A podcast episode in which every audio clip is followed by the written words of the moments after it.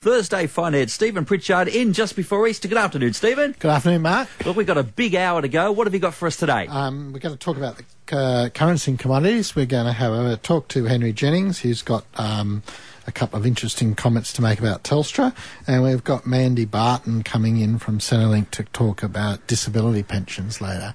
There's so, something for everybody. Something for everyone. If you like to ask Mandy uh, a question, you can give her a ring then too on 49216216 when she's here. Time to have a look at the currency and commodity, Stephen. Hi, Mark. Um, yeah, um, the gold price was up a bit on the week, 2.7 uh, percent to 1691 dollars an ounce. Um, the copper price was down one percent to seven thousand six hundred fifty six dollars a ton, and the crude oil price was um, up three point two percent to seventy three dollars and ninety cents a barrel. Um, the Australian currency was um, down against all the world's major currencies on the week. Um, we're down to seventy five point three four US cents, um, sixty. Uh, UK pence and uh, 70.68 euro euro cents. Um, and the the world equity markets were, were, were, a bit all over the place. The Australian market was up um, uh, uh, half a percent on the week to 5,930. There's talk that it's soon going to get to 6,000. Um, the Dow, the S&P 500 was actually down half a percent to 2,344. Uh, the UK index was up um, 0.6 to 7,348, and the Hang Seng was pretty much stable at 24,313. Um, a couple of local stocks, um, the, a couple of stocks that the local people that seem to be well invested in. Um, uh, BHP was down 1.3% to 24.34. Um, uh, CBA was up 1.8% to $86.39. Uh, NIB Health Funds got to a new record of um, $6.17, up um, almost 5% on the week. Um, Telstra, Telstra's poor Telstra, which we're going to talk about a bit later, was down 8% to $4.21. And now we need to have a look. Uh, so that was the local stocks for the week. And um, the fuel prices, well, we've only got a marginal price so far. Really? Easter coming up.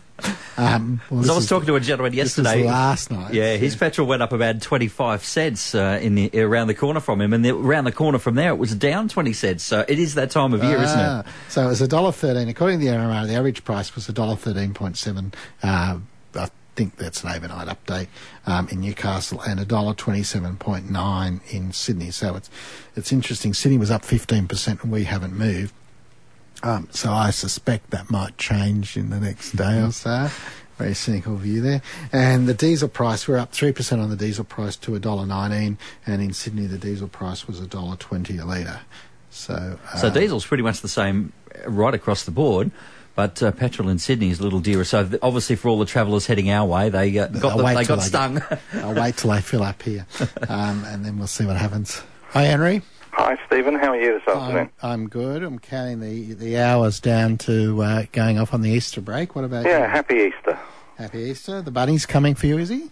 Uh, I don't know if the bunny's coming, um, but um, it's nice to get away for four days.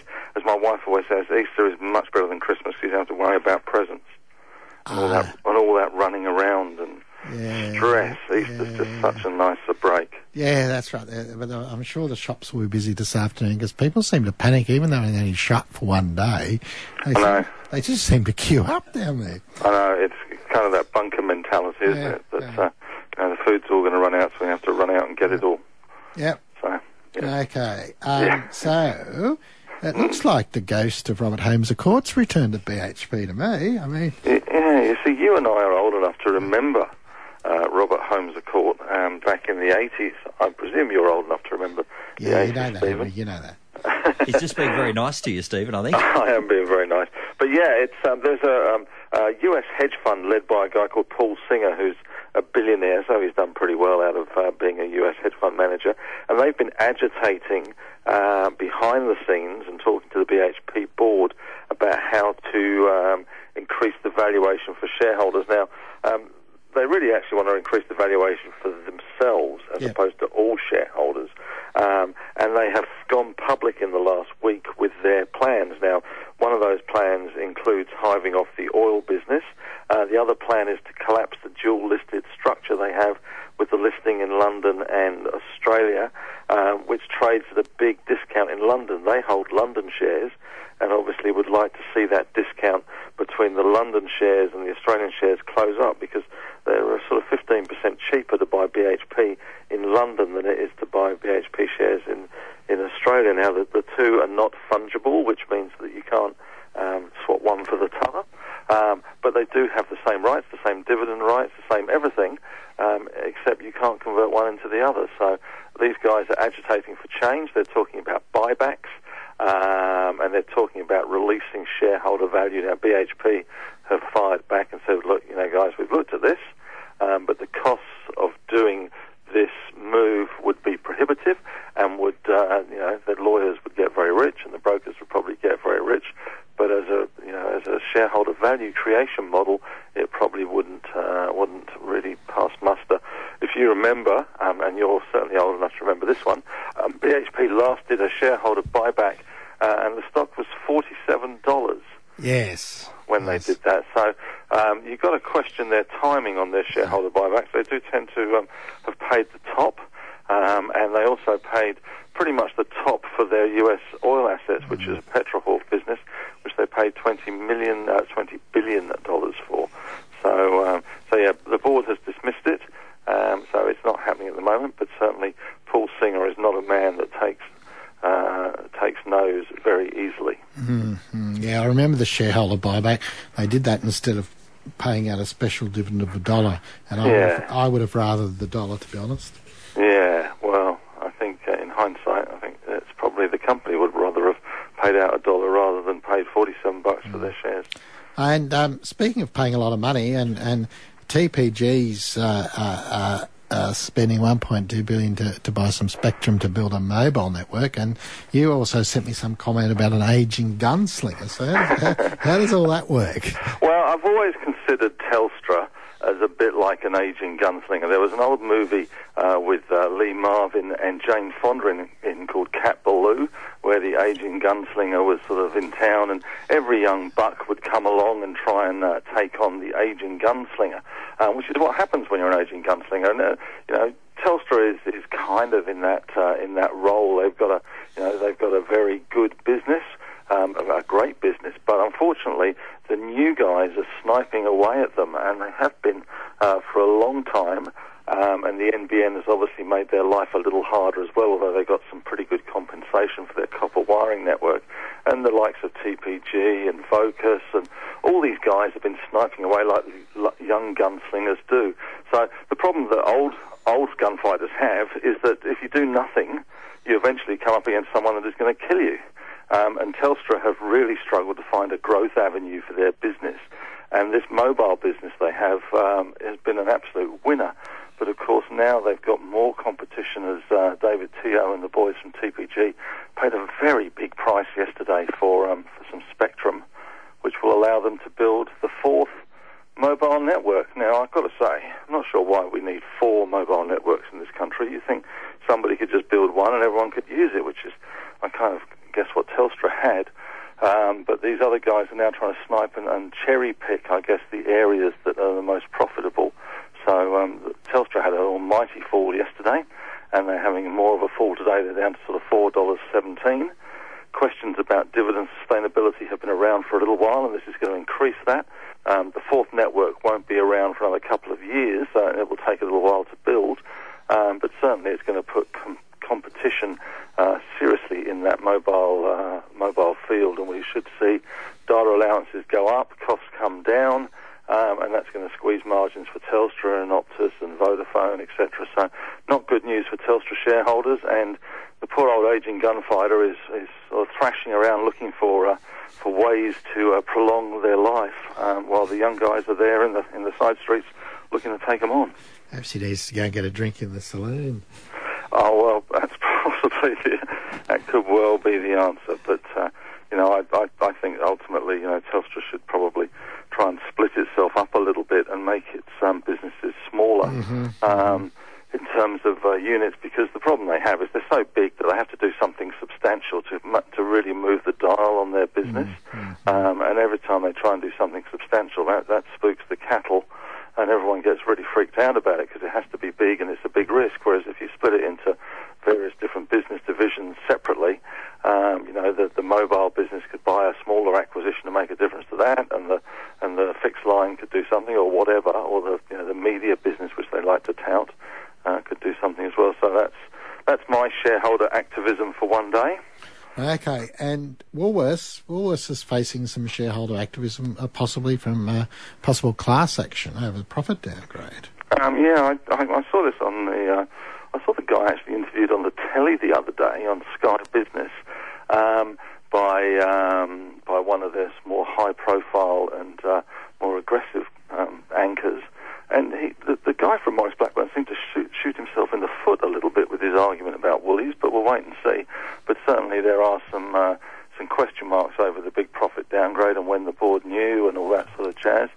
But um, certainly when when the guy from Maurice Blackburn was questioned, you kind of looked at him and thought, yeah, I'm not sure you can really argue that, mate. Mm, um, mm, So a lot of these class actions are, um, you know, they're, they're opportunities, uh, ambulance chasing, but mm. um, there certainly is some merit, I guess, in terms of uh, when Woolies knew that their their business was uh, deteriorating the way it had been. Stephen Pritchard and Henry Jennings. Henry.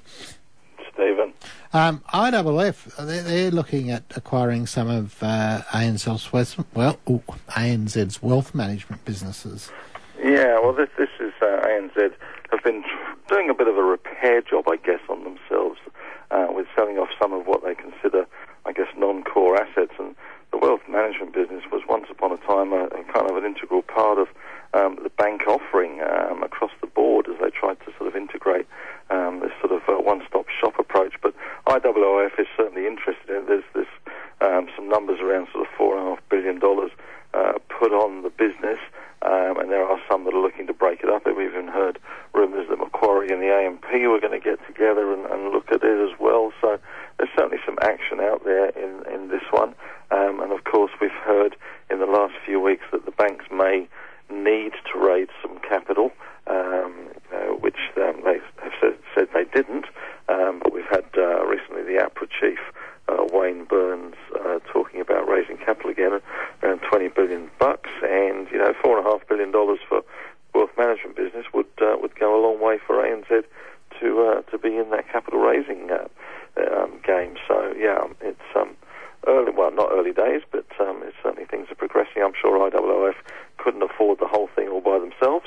Um, so they would be looking to split it and partner, etc. So we'll wait and see how it all falls apart. Mm. And then Bingo Holdings is, is going to list. So there's going to be, are we going to have bingo bingo games on the ASX or? Uh, well, bingo, bingo is actually a skip business. Um, so it's a lovely name, Bin Go. Ah, ah. yes. Not quite bingo. No, not quite, not quite. bingo. It's uh, Bin Go. So, um, so yeah, it's a, it's a waste management business, I guess, for builders and constructors and, and whatever home renovators. So they supply skips. Um, they've just fixed the price of their IPO, which is going to list next month. In um, at um, I think they're going to be raising about a 440 million bucks for a valuation around sort of 620, 630 million dollars, um, and they fixed the price at a dollar eighty that new shareholders can apply to become part of the great uh, bin go. Ah, are you going so, to yeah, apply, it's a, lovely, it's a nice play on words, isn't it? Yeah, yeah. You're you going to apply? I, I think if you follow one of their uh, one of their skips around, it says, you know, watch our bin go. Uh, okay. Well, I, have never. Or something along those lines. Anyway. Skips. So. I see. Yeah, so, so what's what's happened down at Oroton? So there's another few problems down there. Or, I think we mentioned them last week. problems. Yes, it perennially have problems, um, and you know it's it's one of these discretionary retailers. It's not cheap um, in terms of you know I'm, I'm not a handbag person, but uh, no. no they're, they're, not cheap products.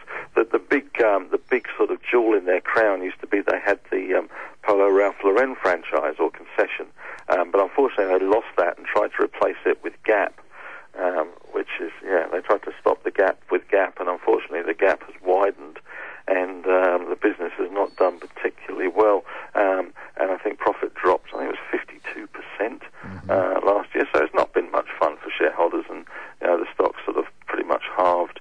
Uh, in the last uh, you know, year or so, from 280 down to 160, um, and as a result, um, the CEO CEO has fallen on his sword, done the right thing, I guess, uh, or it just all got too hard for him. And a previous MD in the guise of Ross Lane has uh, taken back the, the reins. The, the Lane family are quite a big shareholder in um, Oroton, so I guess they're they're putting their their mouth where their money is, um, and at least they're going to have some say in things. But I, you know, I think um, you know, retailing has been a particularly tough um, business. Uh, mortgage rates are going up, albeit slowly, as a kind of boiling frog syndrome. But consumer confidence um, is not, um, you know, it, it's it's still pretty good, but it is coming off the boil a little bit. And we've seen no wage rises for um, oh, for as long as the, the, I can remember. Um, and um, you know, these sorts of companies struggle a little bit. So um, it's going to be a bit of a road back for these guys, but um, we'll see how they go. Certainly, the market will take its time to uh, to give its verdict.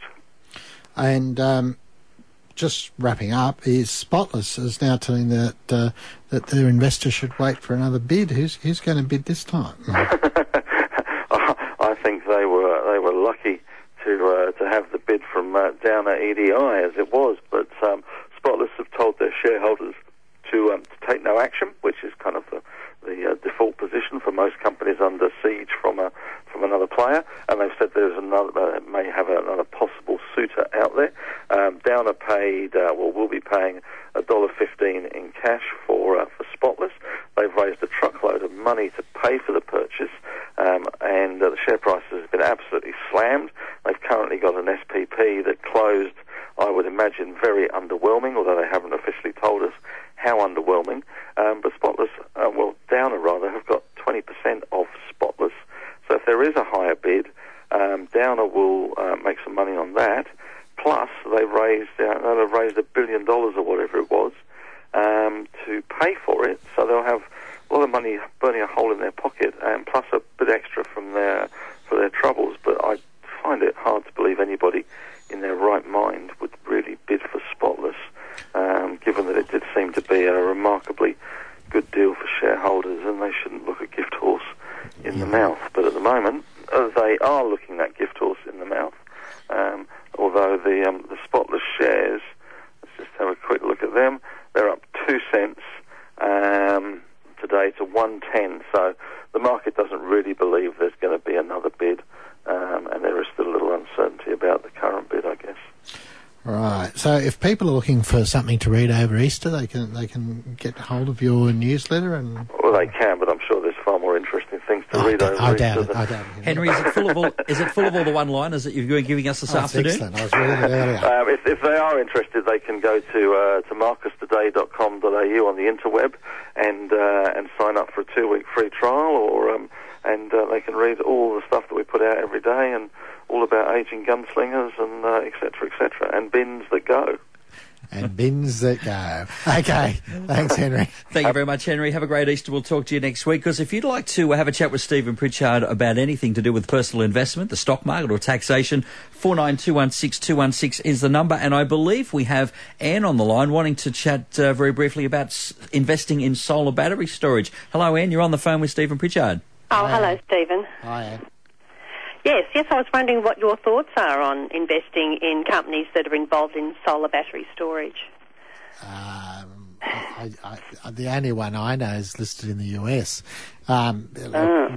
um, uh, have you got a specific company in mind, or just generally? Just, just generally, I mean, I've done a little bit of research, Okay, but okay. Look, uh, you, you'll probably find it's a bit like the, the latest flavour of the month. These uh, marijuana companies, there, there'll be a whole raft of them. Um, some will succeed and, and some won't. Um, you, you probably need to find one that's actually got a technology that works. Um, and the only one I'm aware of is that Telsa company in the US. Um, I'm, I'm not aware of any companies in Australia that's um, that that's solely involved in um, battery storage. I imagine that in time, um, AGL and Origin are, are probably going to roll that out with their, their solar panel offering. Um, But but um, that's the only ones I'm kind of aware that, that you can Um, get direct exposure to in Australia. well, uh, there, um, have you heard of Carnegie Clean Energy? Yeah, yeah, that's in WA, but Yeah. it's, it's still a development stage. there Right. is that. Yeah. What about um, Redflow? Oh, I don't know who Redflow is. It's okay. It says that I've just got the information that it was founded in 2005 and it's listed on the ASX. Um, And they have Z Cell. Right. So Yeah, see, see, you, you need you need to go and do some research and find out. I mean, there's, there's a lot of development stuff. You know, th- th- there's there's companies go. Flavor, the market goes through various flavors of, you know, before, a few years ago it was the needle, the retractable syringe thing, and there's a whole raft of companies, and, and, and you know, it's uh, the marijuana or the, so, so a lot of these companies will just go by the wayside. So the key is to picking the one that's got the sustainable technology and that's going to be around. And the best way to do that is to get their company accounts and see if there's some money coming in the door. Nicholas, you want to chat to Stephen about superannuation? Yeah, um, more specifically, what the government is talking about in regards to allowing people to use their superannuation for deposits on homes. Um, I didn't think they were going to do that. Um, they're talking about it. I was just. Oh Yeah. yeah, yeah, they've been talking about that. They've been talking about that for years. Oh, Um, okay.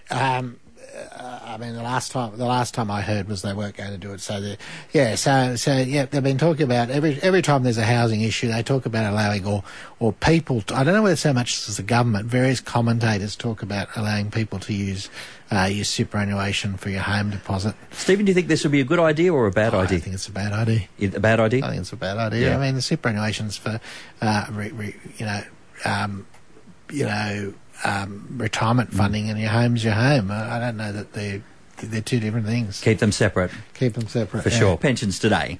Yeah, Manny. What's a, what's a, what is a disability pension entitlement? How does that work? Well, the disability support pension is payable to customers who have a medical condition, so disability, illness, injury that um, stops them from being able to participate in the workforce. Okay, so so what is a what is a medical condition? How how do you determine whether you, you were you know I've I've got a cold, which is a medical condition. I can't obviously get a disability support pension. What how do we define what what we need? There? So we need to have a, a medical condition that's considered permanent. Now, under social security law, that's generally something that's considered to last a minimum of two years into the future. Um, and that medical condition has to be assessed under our impairment tables to see if it meets the qualifications. So it, it can be one or a number of different physical, intellectual, or psychiatric, psychiatric impairments that um, qualify a person for a disability support pension. We also have um, a number of conditions that a person will automatically qualify for without the need for a medical assessment. Um, so those conditions are things like blindness Yep. Um, someone who requires a nursing home level care. There's a number of different scenarios where someone will automatically um, qualify without the need for any medical assessment Right. So, done. so someone who's blind, obviously that that's straightforward. But do we ever go back in in say two years' time and reassess people? Absolutely. So when a person is um, receiving a disability support pension, that payment is reviewed regularly to see if they continue to maintain their eligibility. And so, how do you determine the medical qualifications? Do they just go to their local GP, or do they get sent off to a special uh, specialist or, or So- a doctor? Or Yep, when a person makes application for payment, they provide us with their um, conditions. The person themselves tells us what the issues might be.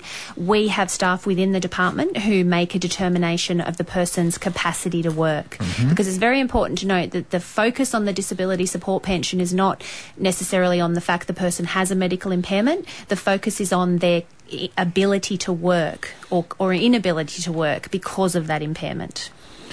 okay, so so how how do you do a reassessment? So someone gets better or doesn't get better. How do we determine? Is there a time frame, or do they just? Well, based on the, when the person's granted, we look at the type of condition Yep. Mm-hmm. and establish a review period. So if it's something that would pr- improve over time, we would generally review that in a couple of years, um, and then you know contact them, have them come back in and speak to our staff, which would be specialist staff within the department, known as um, job capacity assessors, Mm-hmm. and they will make a determination of that person's entitlement to payment based on medical grounds. Uh, okay, so the, what are what are the rates of payment and how, how, how much money do they get and how do you calculate that? So the disability support pension is a pension payment. So it's paid under the same income and asset tests that apply to the age pension and Right. the carer payment. So the current maximum rates of payment $888.30 per fortnight for a single person or $669.60 per fortnight for a member of a couple. So of course varying if their income and assets are Yeah, so if you're on a disability support pension and then you go and win the lotto, you win a couple of million dollars in the lotto, you, you Mm. won't be on a disability you support pension disability anymore. pension. So it's basically there for people who need it. Absolutely, And yes. the urban myth that once you get on a disability support pension, you're there forever is not. Not true. No, Right, they are. that a lot Customers are reviewed regularly to ensure that um, they remain eligible for payment. And, and one of the things that's a bit contentious, which, which personally I don't have a problem with, to be honest, is people on um, uh, um, some kind of Centrelink benefit, unemployment benefits, and then they go off on a holiday overseas, and the unemployment benefits get stopped as soon as they leave the country um, because they can't be looking for work, obviously, if they're in Bali. Um, so what happens with the disability uh, with disability pension person travelling overseas? What happens with that? There's been a number of changes over the years for the what we call portability, which taking it out of the country um, of disability pension. Generally speaking, now for most customers on a disability pension, payments are only portable for 28 days within a rolling 12-month period. So that basically means in any 12 month period, um, absences up to 28 days outside Australia, the payment would still be paid. But once a person exceeds that 28 days in any 12 month period, the payment would be suspended. Right. So- and is, is there any? Um,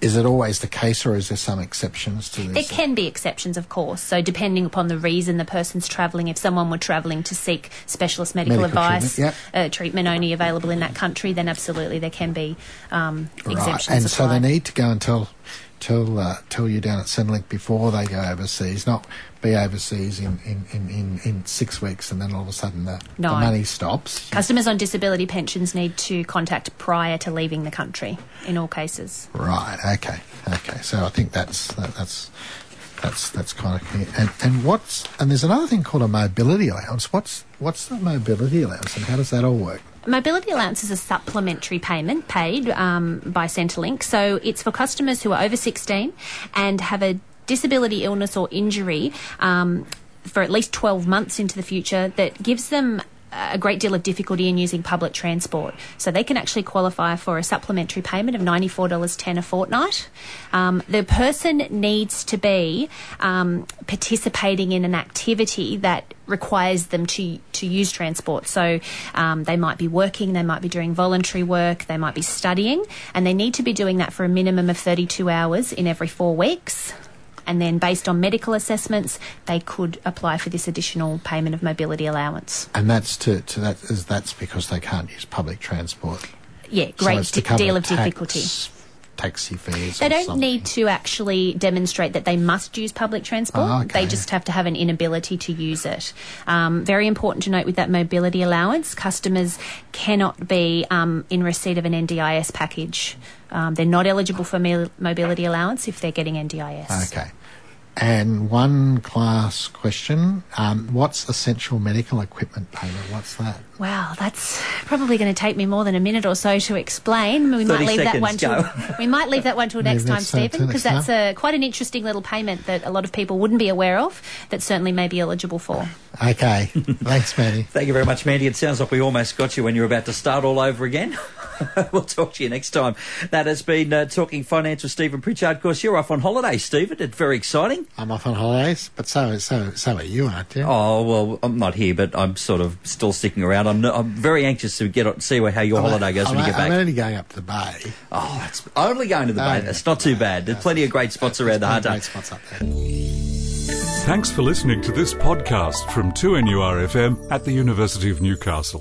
Topics range from gardening to health, well-being, pet care, finance, business and travel. You'll find them all at 2NURFM.com.